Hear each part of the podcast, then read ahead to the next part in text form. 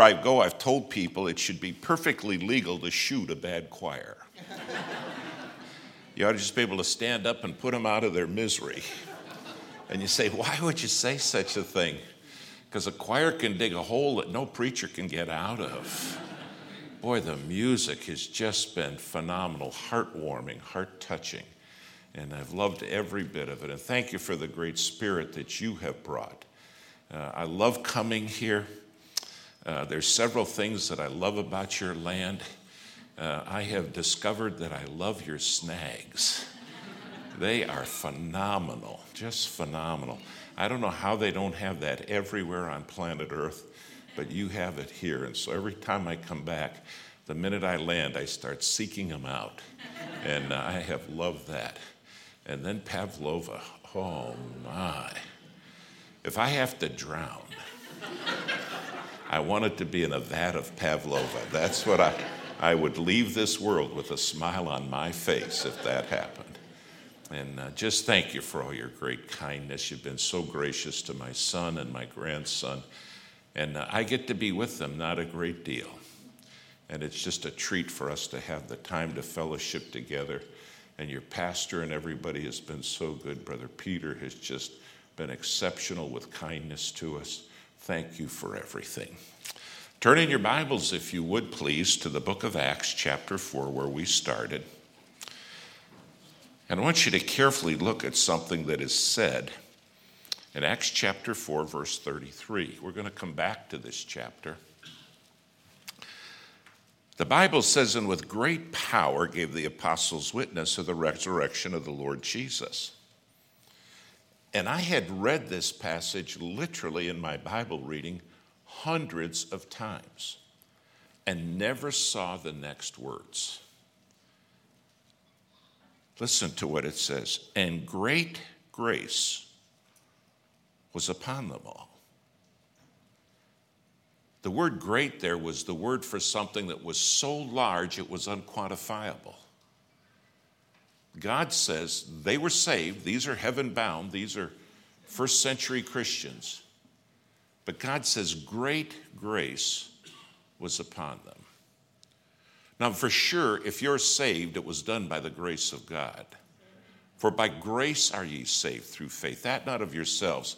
It's the gift of God, not of works, lest any man should boast. But now that you're saved, do you have great grace upon you? I love what Charles Spurgeon said as a great definition for grace. He said it's the favor and the power of God. It's by God's favor, it's by God's power that we're able to do anything. And these people had great favor and great power. I wonder if you could say tonight, as a child of God, that's me. I have great favor. They had it. I had great favor, and I have great power, the power of God. Now go in your Bibles, if you would please, to 2 Timothy chapter 2. And I want you to see what Paul told Timothy here. To the best of our knowledge, this is Paul at the end of his journey and he's writing to his understudy Timothy, and he's giving him his final words of instruction. And in chapter 2 of 2 Timothy, he says, Thou therefore, my son, be strong in the grace that's in Christ Jesus. Literally, be strong in the favor, be strong in the power of God. Then look at how he closes the letter. Go to chapter 3, verse 15. All that are with me salute thee. Greet them that love us in the faith. Grace be with you all. Now, these are all saved people, they're all heaven bound. But the favor of God and the power of God if we needed somebody here who has God's power tonight, I wonder if you could say, That's me. I am strong in the favor and power of God, Brother Gibbs. we're commanded to be.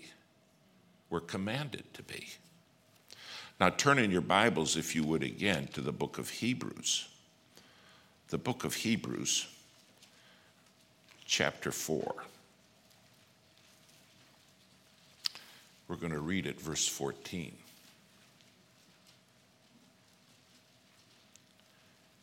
Seeing then that we have a great high priest that is passed into the heavens, Jesus Christ, the Son of God, let us hold fast our profession. For we have not an high priest which cannot be touched with the feelings of our infirmities, but was in all points tempted like as we are, yet without sin. Now get ready for verse 16.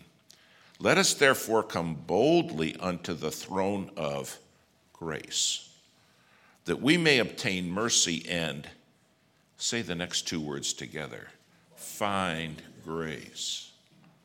Find the favor and the power of God to help in time of need.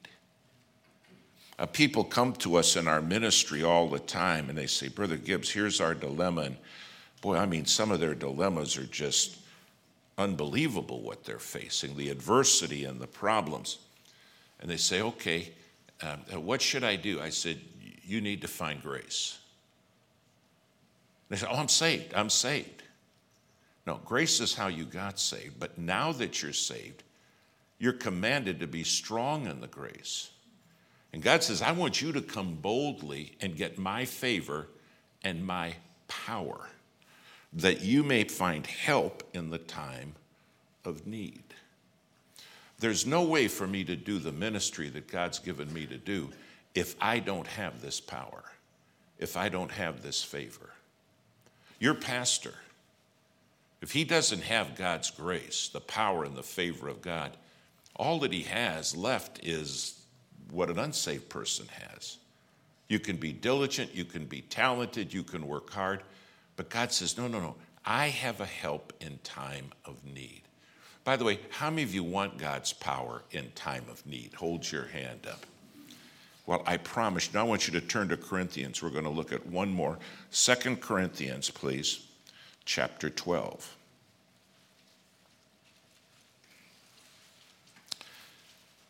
And this is Paul, as you'll recall, we won't read the whole passage, but this is Paul asking God to remove the thorn in the flesh.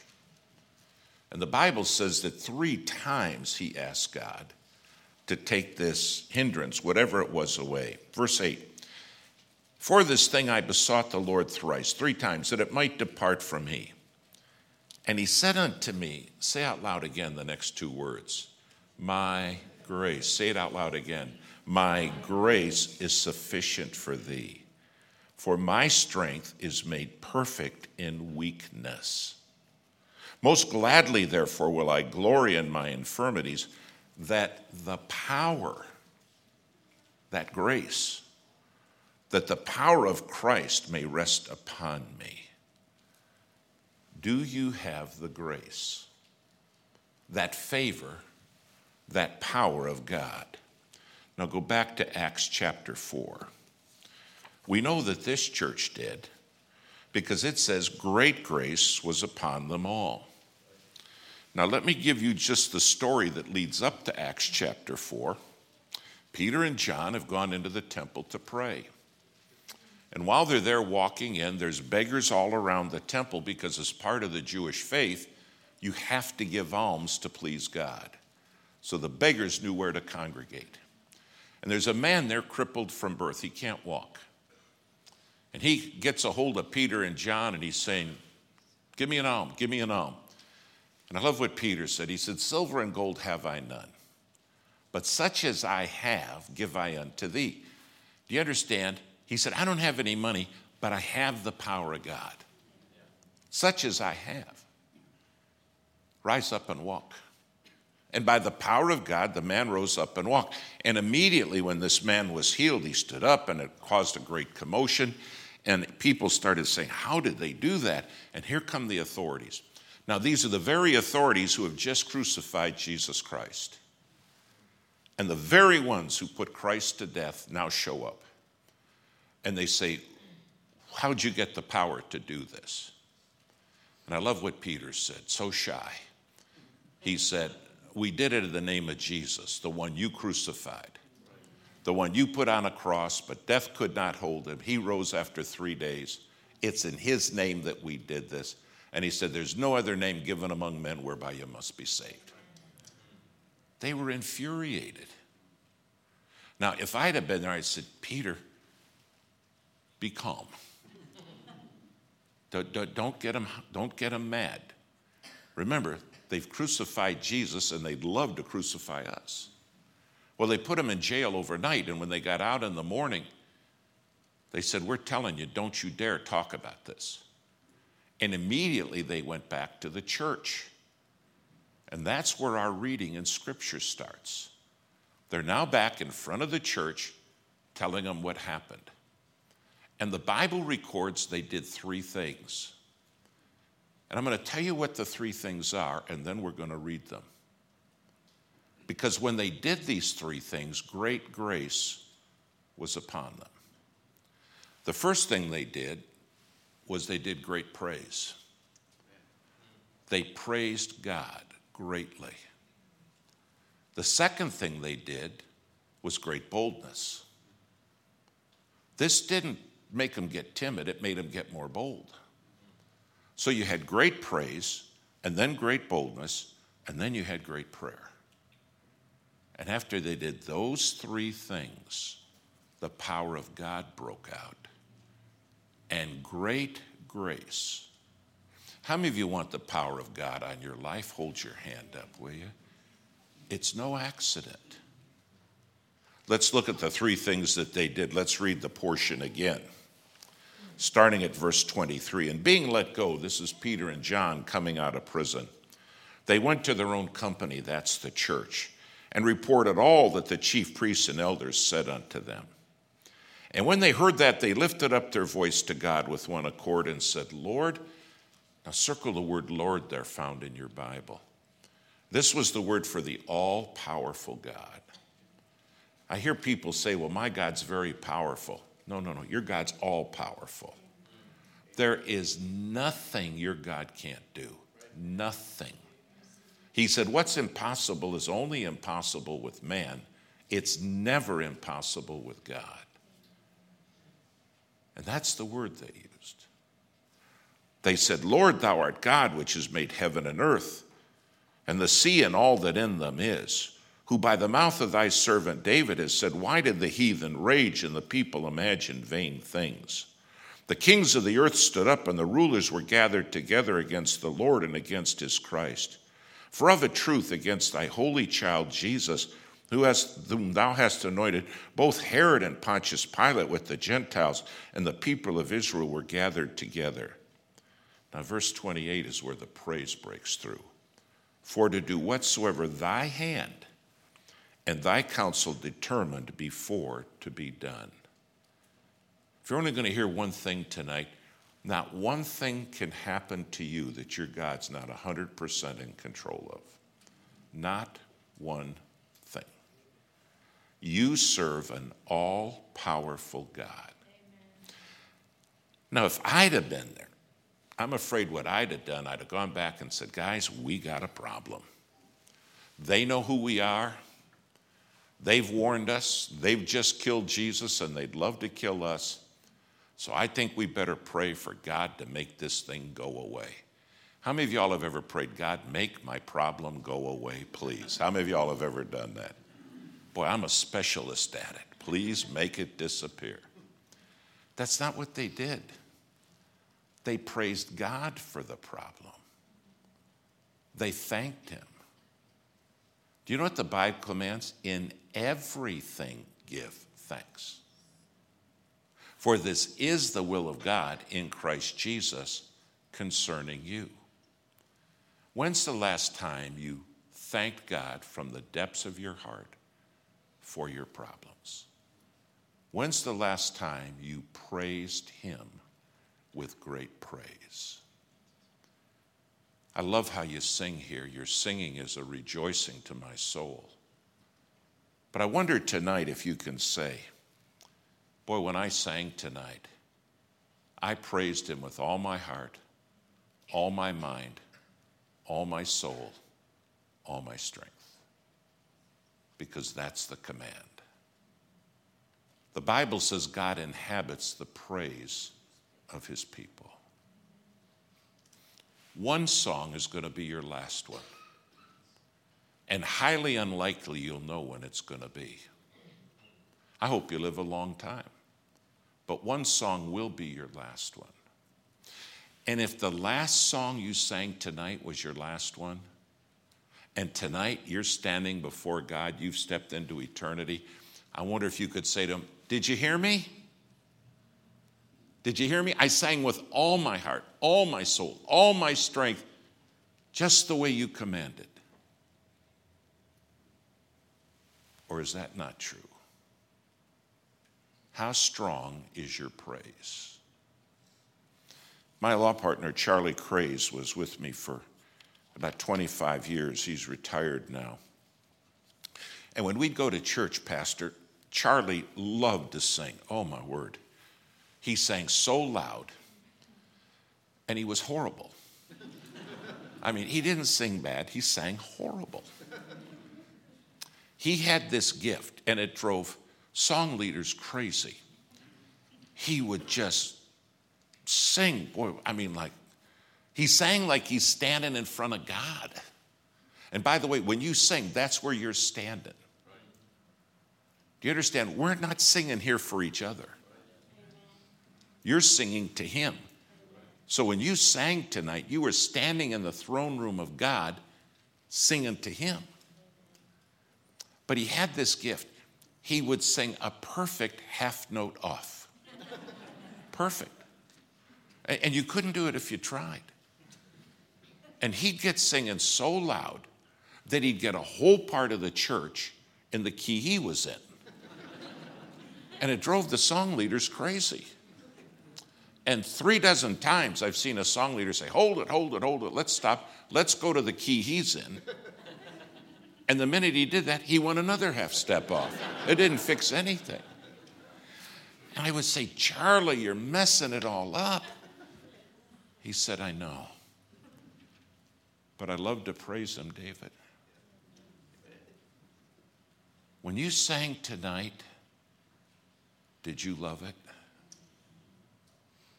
Or did you just sing the words because you know the words?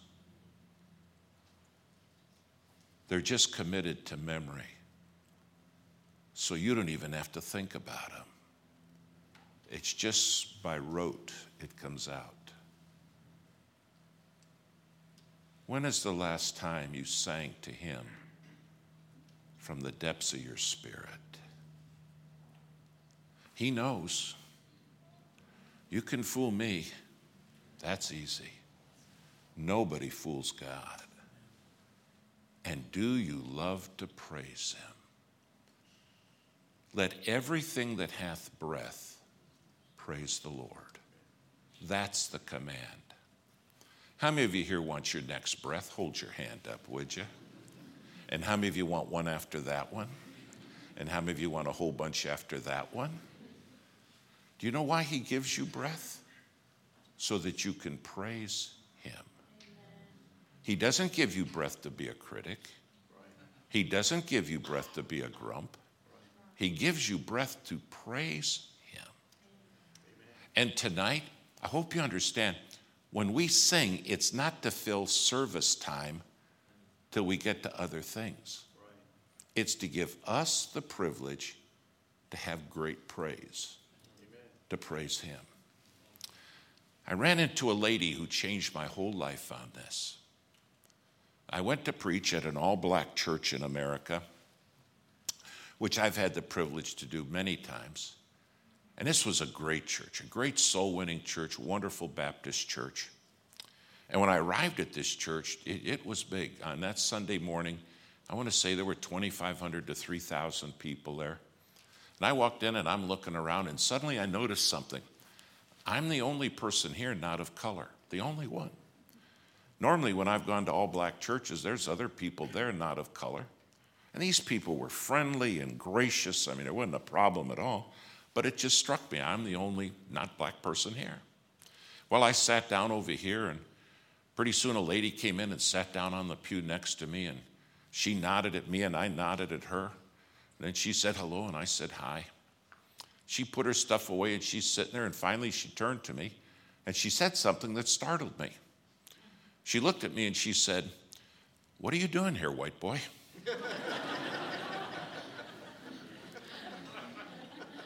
Nobody in my life had ever called me white boy.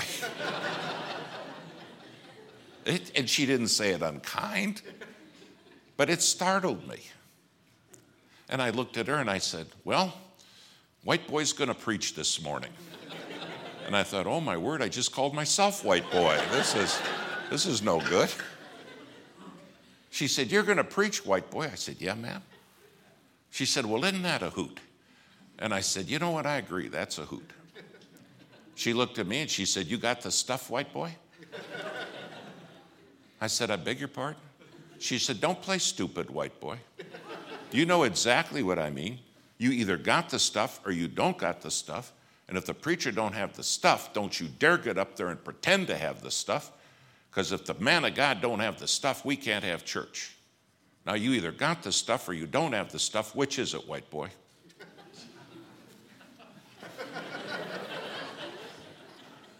I said, White boy's got the stuff. I didn't know what to say. I mean, I'm like, How do you answer? She said, Well, good, well, good. Now, I don't know. This lady is going to change my life like few people have ever touched it. She said, Did they tell you how we do stuff around here? I said, No, not exactly. Oh, well, she said, You're going to love it. She said, The first thing we do is sing. I said, That's good. She said, For about two hours. I said, Two hours? Oh, she said, It's wonderful. She said, It drives the devil crazy. And she said, You know who else it drives crazy? Carnal Christians.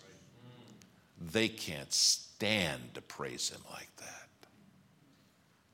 She said, They can go to a ball game for a couple of hours and, boy, yell and scream, but come to church and praise the King of Kings, it's not in them.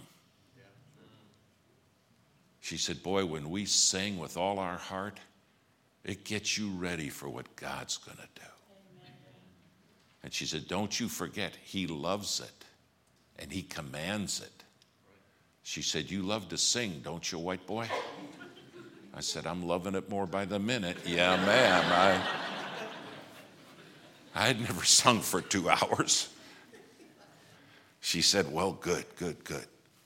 She said, After we sing, we have testimonies. I said, Well, that sounds good.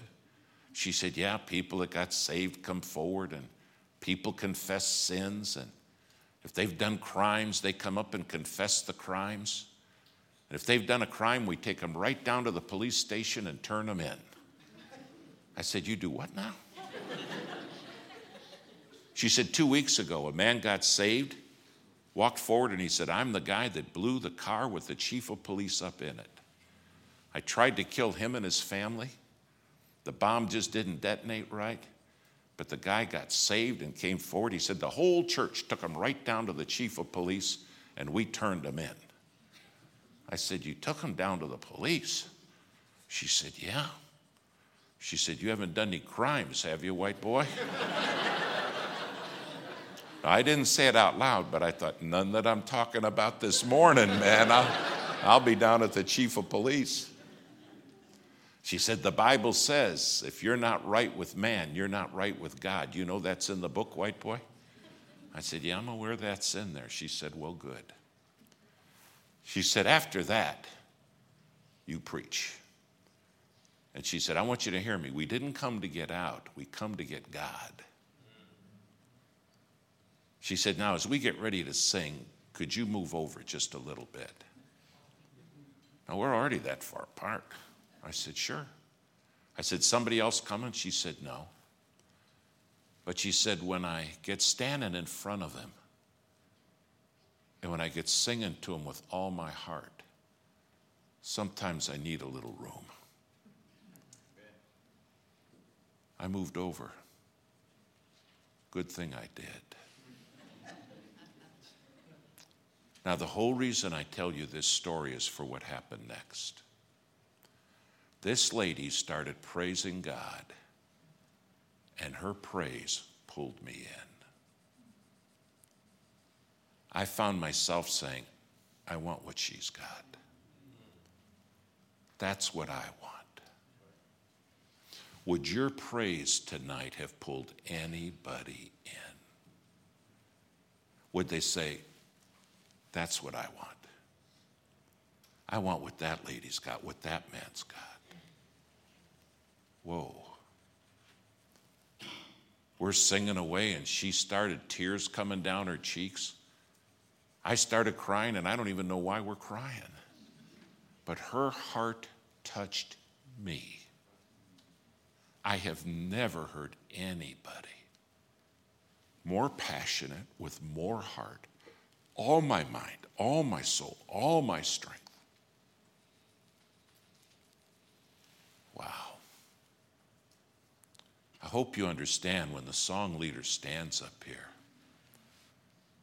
he's not just trying to complete a verse, he's trying to get us to praise God with great praise. Finally, the pastor summoned me up. And, and, I went up on the platform by him, and I knew him from before. And he said, I see you talking to Sister Abby down there. I said, Is that her name? He said, Yeah. I said, Preacher, I want to tell you something. She's got something I want. I want to praise God the way she does. When I praise God, I want somebody to say, Boy, I want that. I want that. Because if you are really praising Him, people will want it. He said, I know. He said, Did she tell you her testimony, Brother Gibbs? I said, No, no.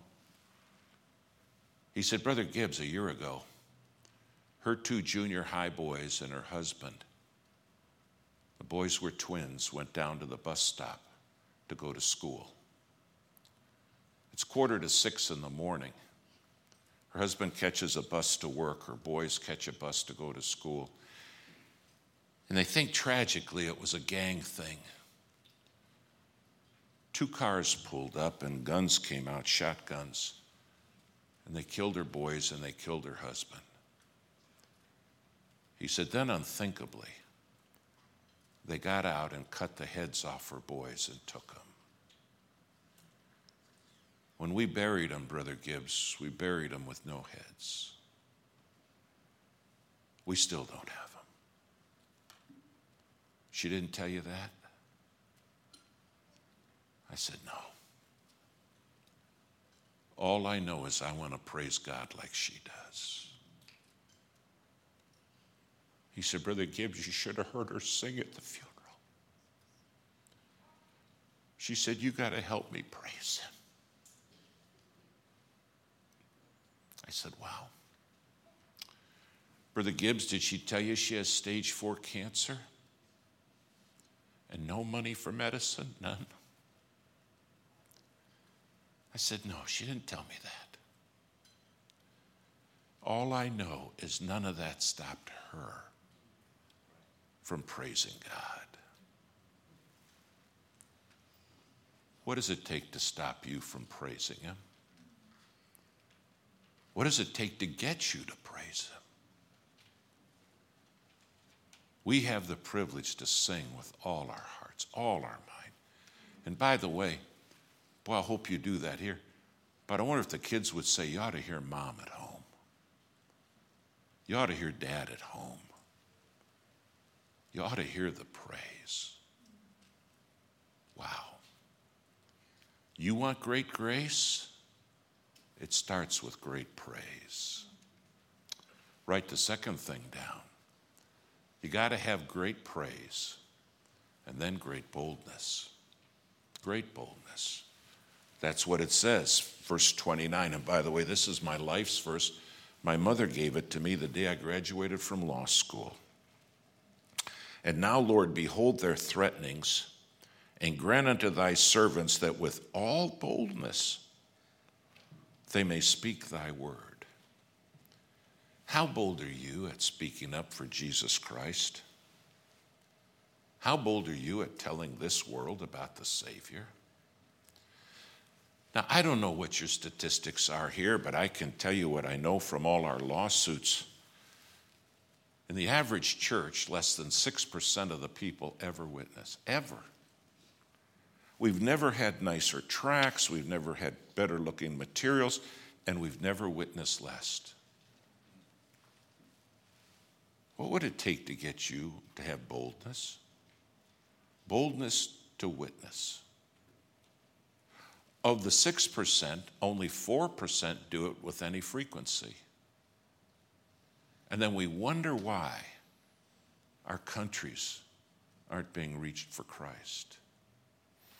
I don't know how this has happened, but in my lifetime, every crazy religion and ideology and thought and political spectrum has come out of the closet, and God's people have gone into the closet. We've lost our boldness. Well, yeah, but Brother Gibbs, the world doesn't want to hear. They've never wanted to hear. There's nothing new. Boy, when, when they spoke up, they said, You talk like that, we're going to kill you. But they stayed bold. What would it take for you to get bold? My son Jonathan, who's a lawyer in our ministry, was with me in Washington, D.C. We were going to meet with a couple of senators and a couple of representatives on a matter. And we got there about an hour early, and we're in the basement of the Cannon building. That's one of the big government office buildings there. And in the basement of the Cannon building is this massive cafeteria. Uh, it's probably 10 times, maybe 15 times the size of this auditorium. And there's just thousands of workers down there uh, eating in the basement of this building. And my son said, Dad, we're here an hour early. We got an hour to kill. I said, Yeah, you're right. He said, I got an idea. He said, Just in case, I brought a whole briefcase full of tracts. And he said, How about I'll take the left side, you take the right side, Dad? And he hands me these tracts. And I said, This is a great idea, great idea. Let's get an hour putting a witness out for Jesus. I said, Now, Jonathan, if you run into any trouble with the police or anybody, your mom will not be happy if I get you arrested in Washington. And I have to call her and tell her you're in jail tonight. I said, So if the cops come or anything, I said, You, you fold it up and get back to me. He said, I will, I will. Well, we started handing out gospel tracts. Not one person, we offered one to, refused to take it. Not one. Finally, I'm way, way, way off in a corner over here handing out these tracts, and here comes a policeman. He's one of the Capitol Police, very powerful. And by all the stuff on his uniform, I assume some kind of a leader. And he said, What's that you're handing out? I said, It's a gospel tract. He said, Can I have one? I said, You bet. I was about to give you one. Here you go. And he took it and he read it. And he said, I got a question for you. I said, What's the question? He said, Have you got any more of these? I said, Yeah, I got a bunch. He said, Could you give them to me? I'll take them back to where the headquarters are for the police, and I'll give one to everybody. Then he asked me this question. He said, Every crazy group is here handing out their stuff. The only people who are not here are the Christians. Why?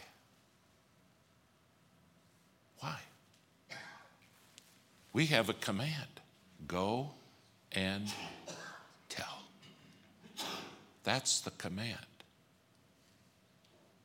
Well, Brother Gibbs, handing out a tract, that's not my way. What is your way? Oh, I'm telling you, there's a lot of ways. I had a preacher once, he and I were going to take a flight together. And this preacher said, I'll, I'll get our t- tickets and seats all arranged. I said, okay, great. I got to the airport and he's there.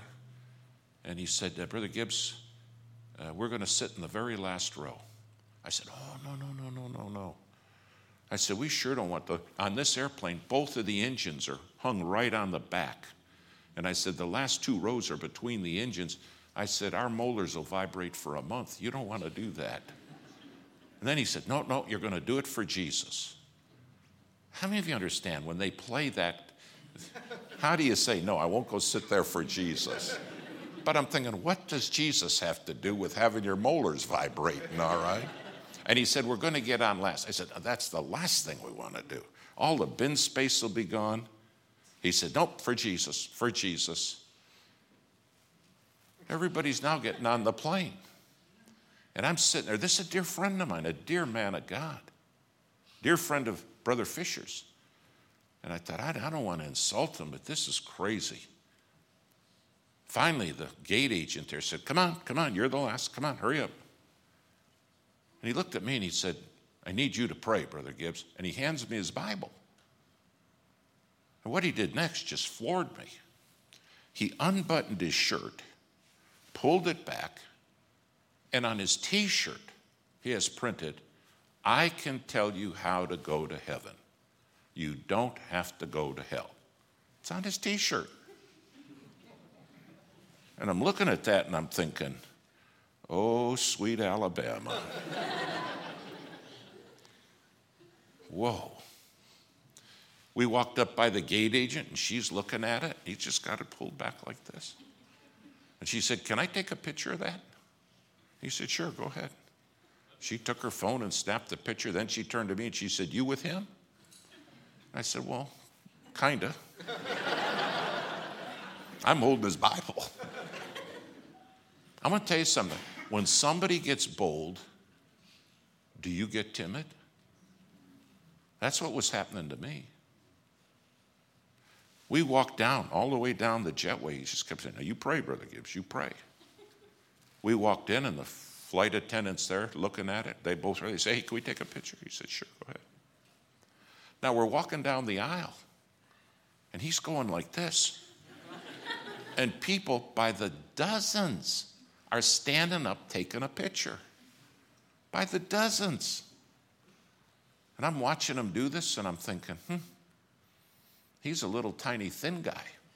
If I did this, we could put the whole Romans Road on my. I got a lot of real estate there, man. We could, we could really get this. We get all the way to the back.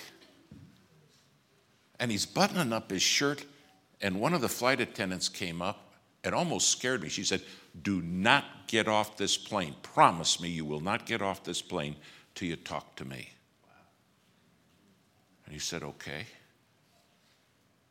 And she started shaking. She said, God sent you for me. You got to promise me. You won't get off till we can talk. He said, I won't. You say, well, nothing like that ever happens to me, Brother Gibbs. That's because you got your light under a bushel. How many of you know the song, This Little Light of Mine? I'm going to let it hide it under a bushel. No. Man, we buckled up. He said, Pray, Brother Gibbs, the Lord's working. We took off probably 15 minutes later. They turned off the seatbelts. Seven people immediately got up and came back to him and said, Can I talk to you?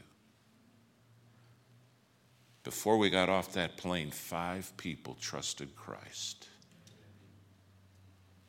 Say, Brother Gibbs, that's too bold for me. Well, I understand, me too. But we're commanded to go and tell. And how are you going to do that? My precious wife, Gloria Ann, is so timid, but she gives a tract to everybody. And she says, This changed my whole life.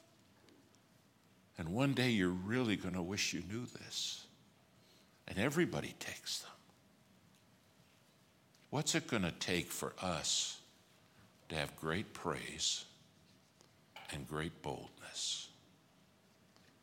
A church tract rack should be cleaned out every week because we got a whole world out here that thinks maybe they're going to heaven, they hope they're going to heaven, but they have no idea how to get there. And we have the answer. You want great grace, the power and favor of God, great praise, and then great boldness. Write the third thing down and we're done. It's great prayer. Great prayer. Verse 31 And when they had prayed, the place was shaken where they were assembled together. And they were all filled with the Holy Ghost, and they spake the word of God with boldness. Now, Pentecost has already taken place. That's in Acts 2. The Holy Spirit has already come. The day you got saved, the Holy Spirit indwelt you. If you're here and you are truly heaven bound, you have the Spirit of God in you. And you have all of Him. But does He have all of you? And it says they were filled with the Holy Ghost when they prayed. How's your prayer life? Uh, I may preach on this later this week. I got in real trouble with my prayer life, real trouble. And it wasn't that I wasn't praying. And maybe compared to some people, I was praying admirably. But here's where I got in trouble I got to where it did not surprise me at all if God didn't answer my prayer. Because it just happened all the time. I would pray for things. When they didn't happen, I'd say, Boy, I don't know. Maybe I wasn't praying right. Maybe it wasn't. But I mean, all the time. And I got so comfortable with it that it became a norm in my life. Don't you ever, ever, ever get comfortable with unanswered prayer because your God has promised to answer your prayers. He's promised. He said, Ask and ye shall receive. He's promised. But he said, You have not because you what? Asked not. The word ask is the word for specificity, it's the word for getting specific with God. Dr. John R. Rice wrote a great book. He founded the Sword of the Lord. He wrote a great book on prayer. It's called Prayer Asking and Receiving. And in this book, here's what he said every failure in a Christian's life is a prayer failure. Everyone. Because by prayer, you have the ability to move the arm of God. How good's your prayer life? And how specific? I have a list of 62 things that I pray for my wife every day. Every day. Now, they're not specific to us. Uh, I've given this list out many hundreds of times. And if you read it, you would say, I want that for my mate, I want that, I want that, I want that. You'd say, I want that 62 times. There's only one problem you're not asking. What would it take to get you asking? What exactly do you want for each of your kids? I know you love them. I know you do. My granddaughter came in by me and she said, Papa, that's what they call me. She said, I know you have a prayer list. I've seen it just for me. I said, I do. She said, Would you put this on it? Do your kids know that you're asking for them? Nothing can take the place of prayer. Nothing. And if you want great power, it takes great praise, it takes great boldness, and it takes great prayer. Now, maybe your mind is so acutive, so photographic, maybe your memory is so stellar that you don't need a list when you pray. But I've never met anybody, never met anybody with any kind of a prayer life who didn't have a great prayer list. Because without a prayer list, Pastor, I can pray for 10, maybe 15 minutes, but then I'm just out of things to pray about. I'm just kind of done. And I'm praying these general sweeping prayers, you know, be with my family and oh, help my wife and our church, be with our pastor and the missionaries and God, our country in such a mess. Oh, God. But what are you specifically asking God to do? God says, You have not because you ask not. Or He said, You ask and you ask amiss. You ask so selfish, it's not Christ honoring.